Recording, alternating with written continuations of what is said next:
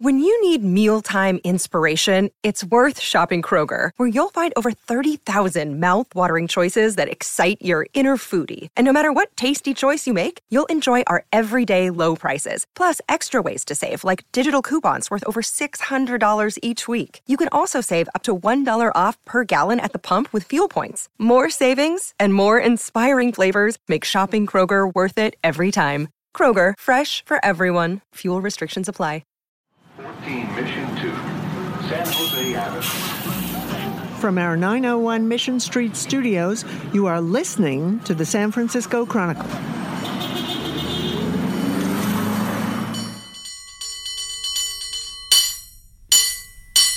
Welcome to Total SF and our Circle Star Theater episode.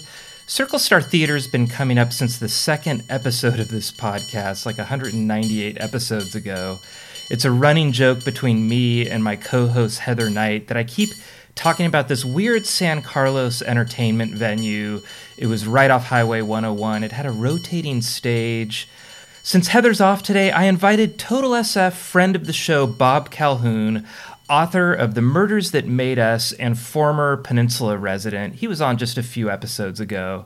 We'll pay tribute to the Circle Star, which brought Frank Sinatra to the peninsula about 15 times between its opening in 1964 and demolition in 1997. I saw Fishbone and Little Richard there like Bob said, it's like going to Vegas without going to Vegas, kind of the special spot in the Bay Area that people on this podcast love to talk about. We'll have clips from Greg Proops and Renel Brooks Moon, who both paid tribute to the Circle Star Theater. But mostly, this is an opportunity to talk about Bay Area history. Bob and I are around the same age and both research a lot in libraries as our day job. Listen in this podcast for our event together. Bob and I are appearing at the San Mateo Public Library in October. And please sign up for our Total SF Book Club event at the San Francisco Public Library next Tuesday, August 24th at 7 p.m. The end of the Golden Gate is the book. Daniel Handler and Gary Kamiya are our guests. Register for free at www.sfpl.org. Circle Star Theater coming up. I'm Peter Hartlaub. Heather Knight has the week off. This is Total SF. Thank you very much.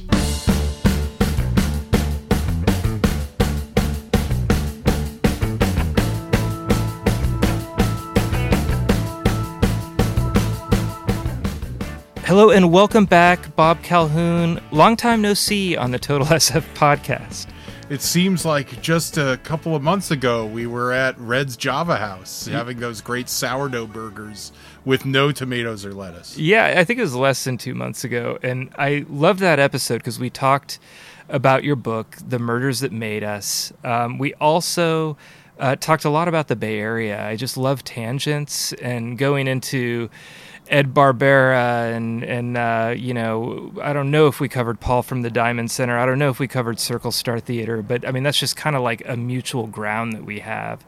So we're paying tribute to the Circle Star Theater, and uh, glad you're here for that. I wanted to talk though about it. We have an October event together, so it's not over. It will be uh, Wednesday, October 20th at 7 p.m. It is a Zoom event, and the registration is live, and that's with the San Mateo County Library's author talk. So you and me will be talking about the murders that made us, and just uh, plenty of Peninsula history. You know, it's the uh, we're both from the Peninsula. We both live in the East Bay now, but um, you can find out more information at smcl.org. Yeah. Or um, go to murdersthatmadeus.com. It is on my calendar, and I will have the link, the uh, Zoom sign up link, the registration link there for everybody. And I will put it front and center. But that's Wednesday, October 20th from 7 to 8 o'clock. Yeah, I'm looking forward to it. I'll put it on our Twitter with this podcast. Um, we do our Total SF book club with the San Francisco Public Library, and I just absolutely love the vibe of these talks that we've had. So I'm looking forward to this one. But Bob, that's a good segue, I think, to the Circle Star Theater, which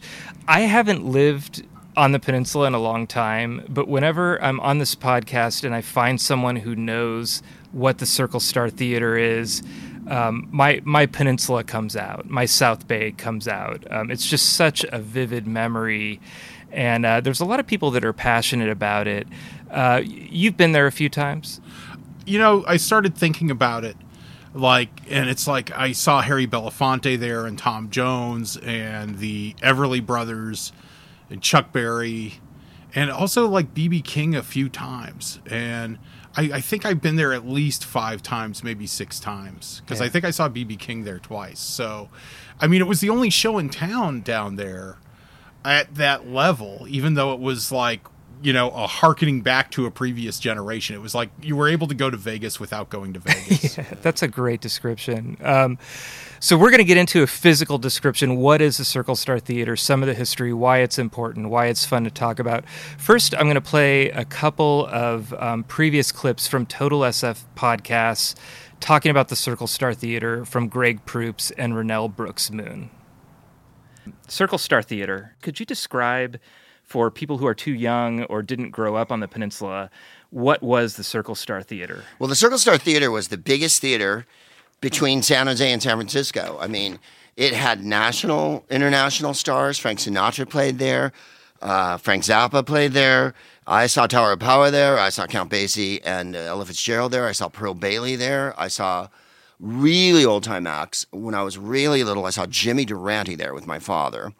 Um, I saw um, Bill Cosby there with Yeah. the um, uh, the Silvers. I saw Tavares there. Uh, Shauna Na. This was in the seventies. With the circular stage. Yeah, it was we a revolving explain- stage. So it was it was in a car a big parking lot and it was a one story building and it was round. And when you went inside there was a totally crap snack bar that served hot dogs and cokes. I'm not kidding. There was Yeah. no. It was a classy place. Like I said, Frank Sinatra. You'd be seeing her, Ella Fitzgerald. Yeah, Frank hot dogs and was there. cokes. I saw Little Richard there. Little Richard. I saw Fishbone there. Fishbone. So it was going till the 80s. Yeah. My first concert was at the Circle Star Theater Oh, yes. Star. Yes. with mommy and daddy, and it was Sammy freaking Davis Jr. Whoa. and Dionne Warwick. Wow. Yeah, You I- win. That might be the best answer we've had in I the don't think we lightning can ask this question anymore because Renel just won it. I think I was like nine or ten, That's amazing. and then I I saw I, I went there all the time. Oh, yeah. through childhood, high school, college. Well, I saw everybody there. Luther Vandross. It was such a random lineup too. One day, Totally. one day it would be like Gallagher, the comedian, and the next day it would be like you know Al Green coming Yeah. to town. I mean, it never made sense except except it made perfect sense. Except it did, yes, You know, yes. yeah. And that little nugget, you know, hidden away in San Carlos was fabulous. Yeah. Uh, so I, I saw uh, Tower Power with Cheech and Chong opening there with my cousin Donnie, and uh, we brought weed. Of course, you could smoke weed in there in those days inside. No one even cared. Yeah. Uh, and of course, Tower Power had what, like ten people in it. Lenny Pickett was in the band then still. Sure, And sure. they had to come down the bloody aisle and mount the stage. Cheech and Chong put two folding chairs like we're sitting on on the stage. That was their opener. And uh, Cheech came on and pretended to polish the car with his do rag, and then he pre- pretended to drive a lowrider. And then Chong walked on the stage and pretended to hitchhike, and he picked him up. And that was their opening bit. So he sat in the other folding chair Yeah. and went. And Cheech goes, "Yeah, man, you got any weed?" And he goes, "Yeah, man." And then went into a litany of '70s weed, Yeah. which was Thai Stick, Lumbo Red, uh, Michoacan, Oaxacan. This is what we smoked then. There was none of this blueberry crunch kush, Yeah, yeah, you yeah. know, Snoodles, unicorn, indica hybrid shit. Yeah. Th- these were the, this was the big. Hash oil. Uh, I got Lebanese. And that was like, you know, we were like, they're geniuses. How did they think of this? You know, it was the 70s. So So Bob, let's let's describe the Circle Star Theater physically in its strange configuration. Um, theater in the round is that a good description? Yeah, it had this rotating stage. The stage, the performers are on this round circular stage. Seats surround it all all the way around, kind of almost like a boxing or wrestling ring, except it's a it's a circle. It's the Circle Star, and it's just turning slowly around so everybody can see Harry Belafonte there doing Matilda. You know, everybody gets that view of him. You know, like my mom and like her generation thought it was this technological marvel. And oh, there isn't a bad seat at the Circle Star. There's a terrible seats at the Cow Palace, but there isn't a bad seat at the Circle Star. And you know, I used to wonder and I was already a teenager the first time I went there, but I would just look at the you know the performers turning around on stage, especially if it was like a rock band like Chuck Berry. Like, how are the guitar cables not the amps not getting unplugged and the microphone staying plugged in? How does that work? Like, what kind of what kind of system underneath? You know, what kind of engineering does it take to make that make all the electronics and the amps stay plugged in? Yeah, you know, I had that question too, and I was digging around the Chronicle archive trying to find a photo of the stage that really showed the stage to answer some of those questions. I mean, it was a lazy Susan. Basically, like these comedians, and we'll talk about who was there, are performing on this lazy Susan that's moving maybe eight revolutions an hour. I mean, it's not that fast, but it's fast enough. And there's this huge bank of speakers and everything overhead but there was no like trap door that they walked out of. There was no hydraulic lift to get in. It was like the WWE, as I talked about, I think with Greg Proops, that they had to walk from um, a long ways away. Like they had to walk down the aisle. And for some of these acts, they weren't moving around too good. It was near the end of their career. I remember that was tough. Um, yeah, it was a brushed.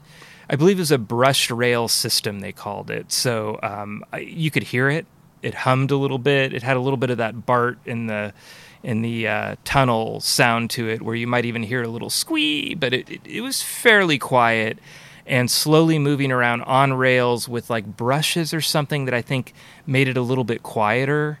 But uh, at the time, I thought like. You know, there must be one of these in every city. Like, I just thought this is how you saw concerts because I grew up on the peninsula and I really just knew, as far as concerts, I really just knew the Cow Palace and the Circle Star. But this was not in every town. This was something that now, when you explain it and think about it, it was kind of weird. It's a 60s space age kind of thing, or jet age, you know, when jet age moved from space age.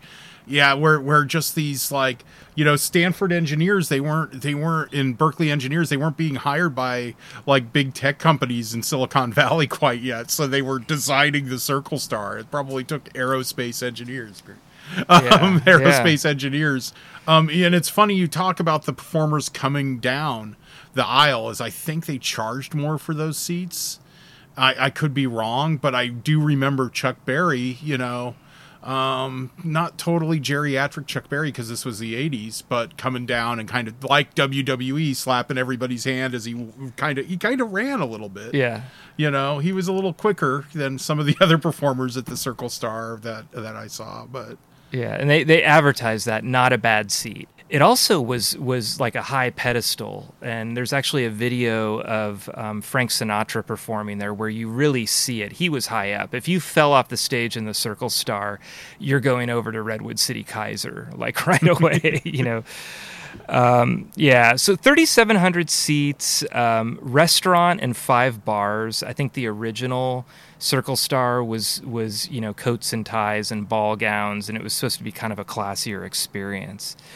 Yeah, I, I saw the we'll mention it later, but I saw the Sugar Hill Gang like played there in 1982, and I was looking around to see if that was like the biggest rap thing to date. I think it was 1981 or 82, and I just can't imagine the Sugar Hill Gang like arriving at the Circle Star, you know, with with uh, Tom Jones's cologne still in the green room. But it, it- the other thing I wanted to mention is is the peninsula, and I grew up there. I was in Burlingame, and uh, uh, it was a big deal that big acts were coming there. It, it, it started out long before the um, Shoreline Amphitheater kind of became the big act place in the peninsula. But you know, you'd really notice it driving down the freeway. The landmarks were Great America and the Malibu Grand Prix, looking at the cars, and then the Circle Star Theater. You drive by and you see who's on the marquee. Yeah, and that marquee was on like 24 7 and i remember i was like still like kind of living at my mom's house hadn't gotten my apartment in the city yet but i was going to like punk shows in the city and at the Chameleon or the Nightbreak on Haight. You know, seeing a way different kind of musical experience than you'd see at the Circle Star. But when I'd be cruising down 101 at 2 a.m. in my 68 Chevy Bel Air, I'd see that, you know, Sinatra or Tony Bennett. And it was kind of comforting to me. I mean, it meant I was almost home. Yeah. Because, you know, my mom was off of, was like on that Redwood City, Menlo Park border. That's Yeah. where my mom's house was. But I would, you know, but it also was like, oh, you know, look, that's Frank Sinatra and big lights. It just kind of, you know, and that must have been really like at the tail end of it because I was like in, you know, I had my own place pretty soon after that. But I'm, I'm imagining we're around the same age. I had a 62 and a half Chevy Nova, so we probably passed each other on uh, 101 going by Circle Star a couple times. Well, it opened in October 1964 as a live theater v- venue. And so, like Music Man in Oklahoma, I'm looking at the five first acts. I've got them here, and I'll share these on Twitter too. But it's Jane Powell and My Fair Ladies there for a couple of weeks, and then Red Buttons and Damn Yankees. Uh, Nat King Cole did kind of some kind of review variety show there. And that's what it was. It was a bunch of bars, a nice restaurant. The tickets were pretty high for, uh, you know, I'm looking at twenty two fifty for tickets in 1964. Um, that's like that must include dinner and some other things because I don't think I paid twenty two fifty to go see Van Halen in '85. So um, it started out as as this live theater thing, and then throughout its relatively short existence, I think a little under 30 years, there were shows. It was kind of always something different. I do want to hear your Liza Minnelli story first. Okay, well, I mean, this is kind of a it's kind of a Shaggy Dog story. Like my, there was a I, it must have been the late '80s, and I had seen Ozzy at the Cow Palace, Yeah. and uh, you know I was already probably an adult, like maybe I was even 19 or something. Yeah. But my mom, it wasn't like my mom was religious. She wasn't afraid I was going to worship Satan and commit suicide or whatever. It was just like she saw Ozzy on TV and thought like he's just horrible looking, and he can't really sing that well and you know it was just she was offended by me going to see this kind of werewolf heavy metal werewolf. And she got it in her head like liza minnelli's coming to the circle star and i'm going to take you to the circle star and you're going to see go- good music. She's judy garland's kid. And i'm like I, and she bought the ticket. Like there was a tremendous amount of pressure. Like it would have caused a big family rift if i had just like ghosted it and Yeah. disappeared. And and i was like i was like i think like I think kids today don't have as much like this idea that seeing Ozzy when he fully looked like a suburban housewife with the kind of the teased hair was somehow macho, and I was somehow letting you know being too unmasculine to be caught seeing. What if somebody saw me there? Yeah. was just this ridiculous, stupid thing that was in my head. But she canceled. And so I was like, I was relieved at the time, like, oh, I don't have to go to see Liza Minnelli, like, yay. But then now I look back at it, like, damn it, I wish I would See that. Think of the story, you know? I could see Liza Minnelli canceling a lot during that era. she was probably like the, uh, you know, the, uh, uh, I don't know, Morrissey of uh, of onstage crooners like that. Um, I had an early one too, similar thing. I think I was 16, and I think it was my first time there was to see Little Richard, and my parents, to a degree, dragged me out. I was in this period where I was watching a lot of movies, and Little Richard was on uh, in Down and Out in Beverly Hills, and I knew him from that more than um, you know. I mean, I knew his music, just I, but but I knew his music like I had heard it, you know, at the roller skating rink or something. I mean, I, it wasn't like I was collecting Little Richard records. Predator.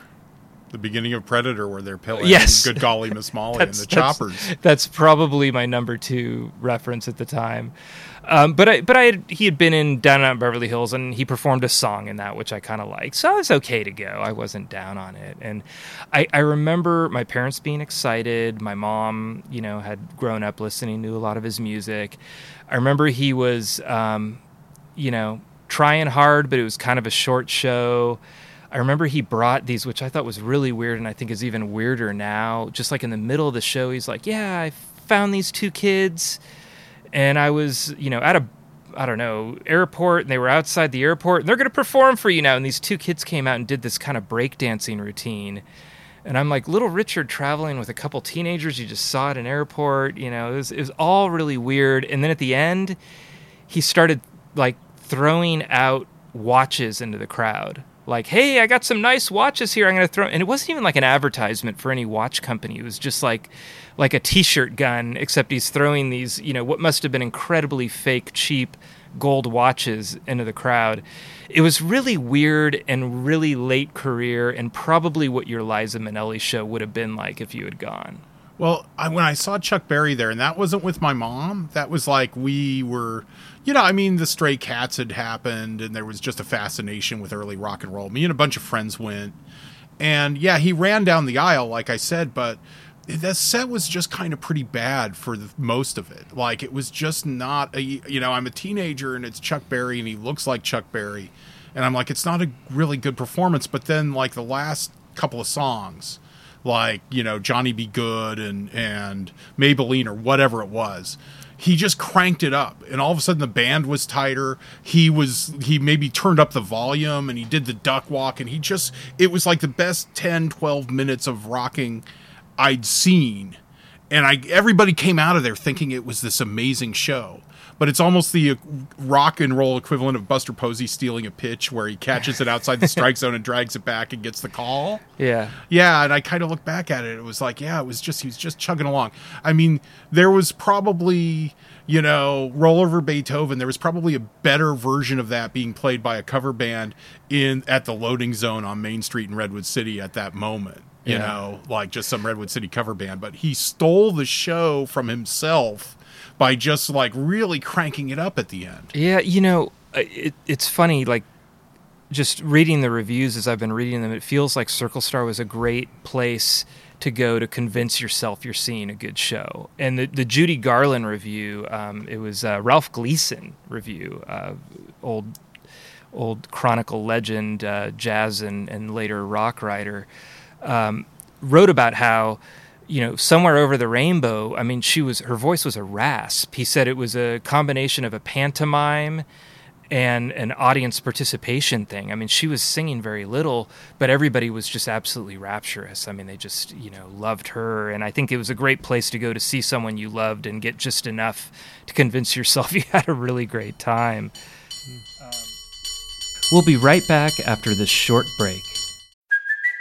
It's Kaley Cuoco for Priceline. Ready to go to your happy place for a happy price? Well, why didn't you say so? Just download the Priceline app right now and save up to 60% on hotels. So, whether it's Cousin Kevin's Kazoo concert in Kansas City, go Kevin, or Becky's Bachelorette Bash in Bermuda, you never have to miss a trip ever again. So, download the Priceline app today. Your savings are waiting. Go to your happy place for a happy price. Go to your happy price, Priceline.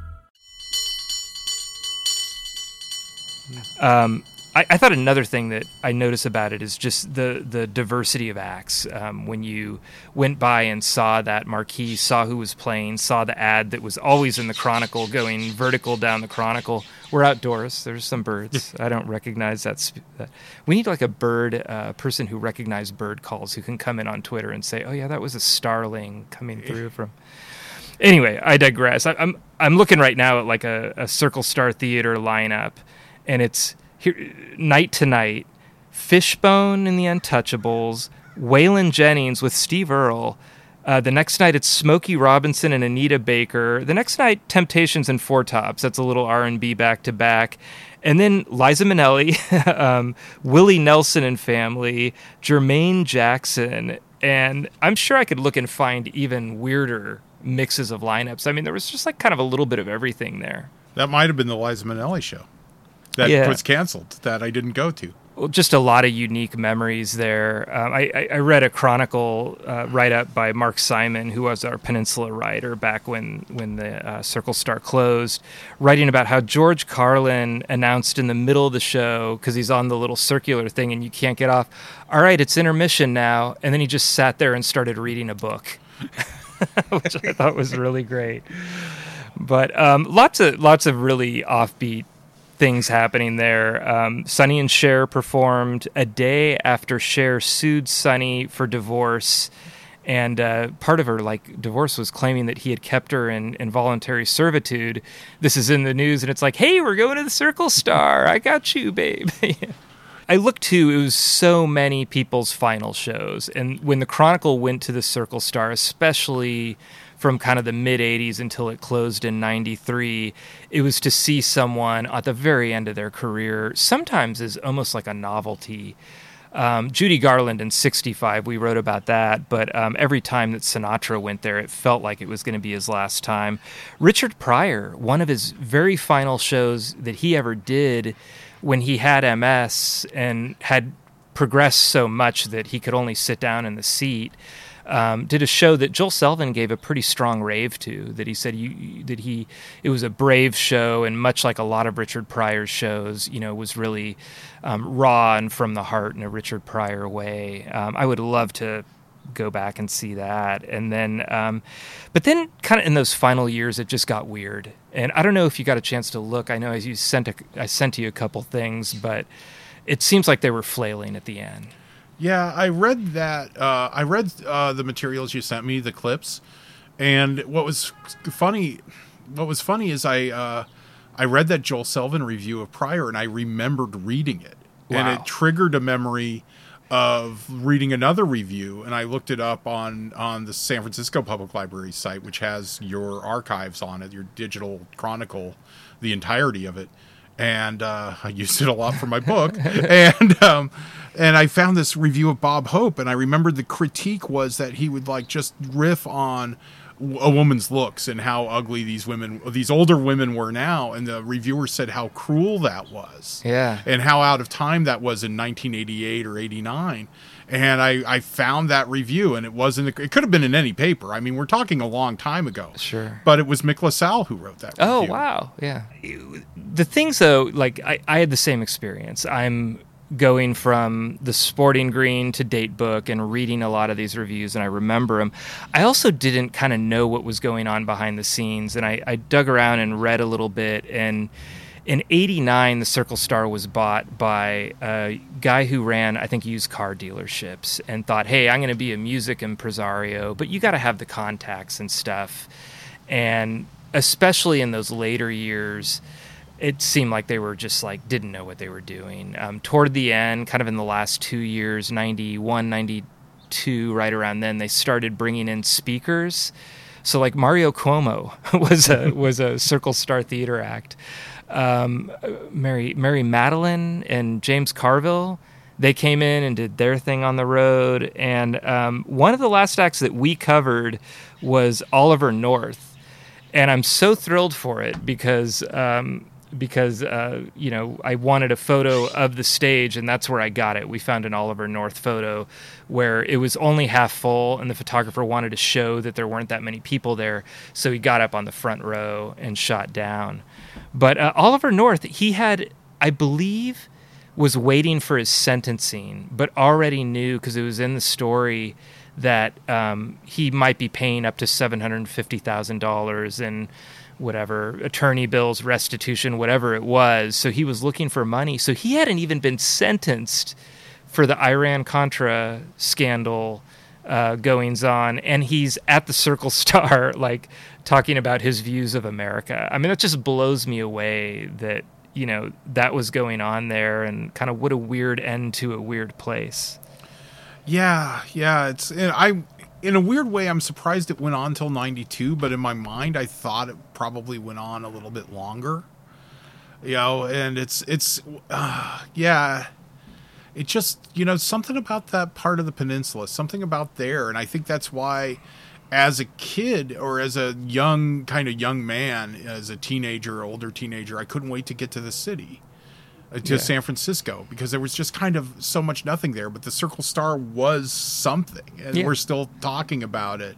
And and I, I just don't know what's what's kind of going on in those places between San Jose and San Francisco now. You, you know, I, I agree. I mean, I, it was a bedroom community, and that was our place. You know, and and it, it it something's missing with it not being there. You've got the Fox in Redwood City, as you mentioned, and there's other Yeah. places to go, but. Um, The Fox kind of got some of that back, but I looked up because you were talking about it, and it's like they've got a speaker series with Dave Barry and Yes. Jason Alexander and Rick Steves, and you know, they've got the Club Fox, which is a smaller venue adjacent, and that is open up again, Yeah. opened up again. And it's kind of got blues jams and tribute bands. Yeah. But uh, hopefully, the speaker series is is hopefully like once we come out of this this pandemic in an, in a big way, they can start getting some kind of bigger acts there because I think the there are you know the peninsula needs a little something, man. It needs uh, Yeah, I agree with you. yeah, needs a little little culture, even if it's kind of middling culture or Vegas culture or whatever. It just kind of needs it, it needs that. There's there's still some people there that want to go out and have a good time and Yeah. see a cool show. I think Tom Jones might still be touring. I don't know. We double check that. Um, yeah. So anyway, the car dealer was running things. The owner changes the locks because of non-payment in 1993, leaving John Tesh and BB King in the lurch. Um, they had shows coming up, and he just changed the locks and said no one can come in. It effectively canceled these shows. There were talks about someone buying it and keeping it as an entertainment venue, but that property was worth so much money. I mean, Silicon Valley had happened since they built this thing. So it was demolished in 97, and there's a couple of office buildings there. I'm not sure I understood it was this then, but it was this gateway into the past. Yeah, I never saw Sinatra there, but I could have seen Sinatra there. And it, it, it's just like this kind of space age thing. There was a time when the Circle Star was a marvel of technology and engineering, but it had, you know, it had what people thought were the classiest acts in the world there, the best entertainment. And, and yeah, so when we saw Little Richard there, yeah, it might have been a faded Little Richard or Chuck Berry. Um, but it was still, we had kind of tripped into time. Maybe not to the 50s, but we had tripped to kind of this, you know, this utopian ideal from the 50s that was executed in the 70s. And it had dinner theater and lounge acts, or I shouldn't say lounge acts, but, you know, kind of big, big showbiz entertainment. Yeah. You know, I think about what's the equivalent now. And I think about the winery series, you know, and, and uh, uh, there's a couple different wineries in the Bay Area that um, show these kinds of acts. This mix of retro acts and country and R and B, um, seating between you know 2,500 and 6,000 people. And what I think about that is that that's something for my age. Get some wine and see the Go Go's or the Bangles or you know Lyle Lovett or um, MC Hammer, whoever's playing there. And I think that's what the Circle Star was for my parents. It was kind of a safe place for people who liked music that you know is from yesteryear. And I can only hope that some grandparents or even great grandparents are going to drag their kids, their Yeah. grandkids, to the mountain winery to see the Monkees. Yes. You know, I hope I hope that's still happening. You Is know, it, is it still Monkees plural or are there yeah, two there's now? Two. There's, uh, two. Micky and and um, Micky and uh, Mike Nesmith. Mac Nesmith. Yeah, Yeah, yeah. I kept. Okay. Yeah, I was getting getting his uh, his name crossed with other names. So Bob, we covered a lot. Uh, I, I I thought I might cry. We we kept our emotions in check, but um, Circle Star Theater. Thank you very much for for coming on, and uh, I'm looking forward to talking to you in October. Oh yeah, definitely. I can't wait. Uh, that that show again Wednesday, October twentieth. It's uh, presented by the San Mateo County Libraries. You can go to smcl.org and find out more about their speaker series, or you could go to my website murdersthatmadeus.com. It is on my calendar, and I will have these registration linked there. And I love the book. It's a great um, San Francisco history and, and Bay Area history, and not just about murders. I'm not like a big true crime guy, but it's not a true crime book. It's more than that. So uh, I love the book. Uh, thanks again. Thank you for having me in your backyard. Oh, thank you. Darling, it's 2 a.m. and it's time for closing. And the cops, they're all sideways, and I think Aaron's. Thank you for listening to the San Francisco Chronicle. Total SF is a production of the Chronicle. Our music is The Tide Will Rise by the Sunset Shipwrecks off their album Community and Cable Car Bell Ringing by eight time champion Byron Cobb. Support Total SF in the newsroom that creates it by investing in a digital Chronicle edition. It's less expensive than you think at sfchronicle.com slash pod.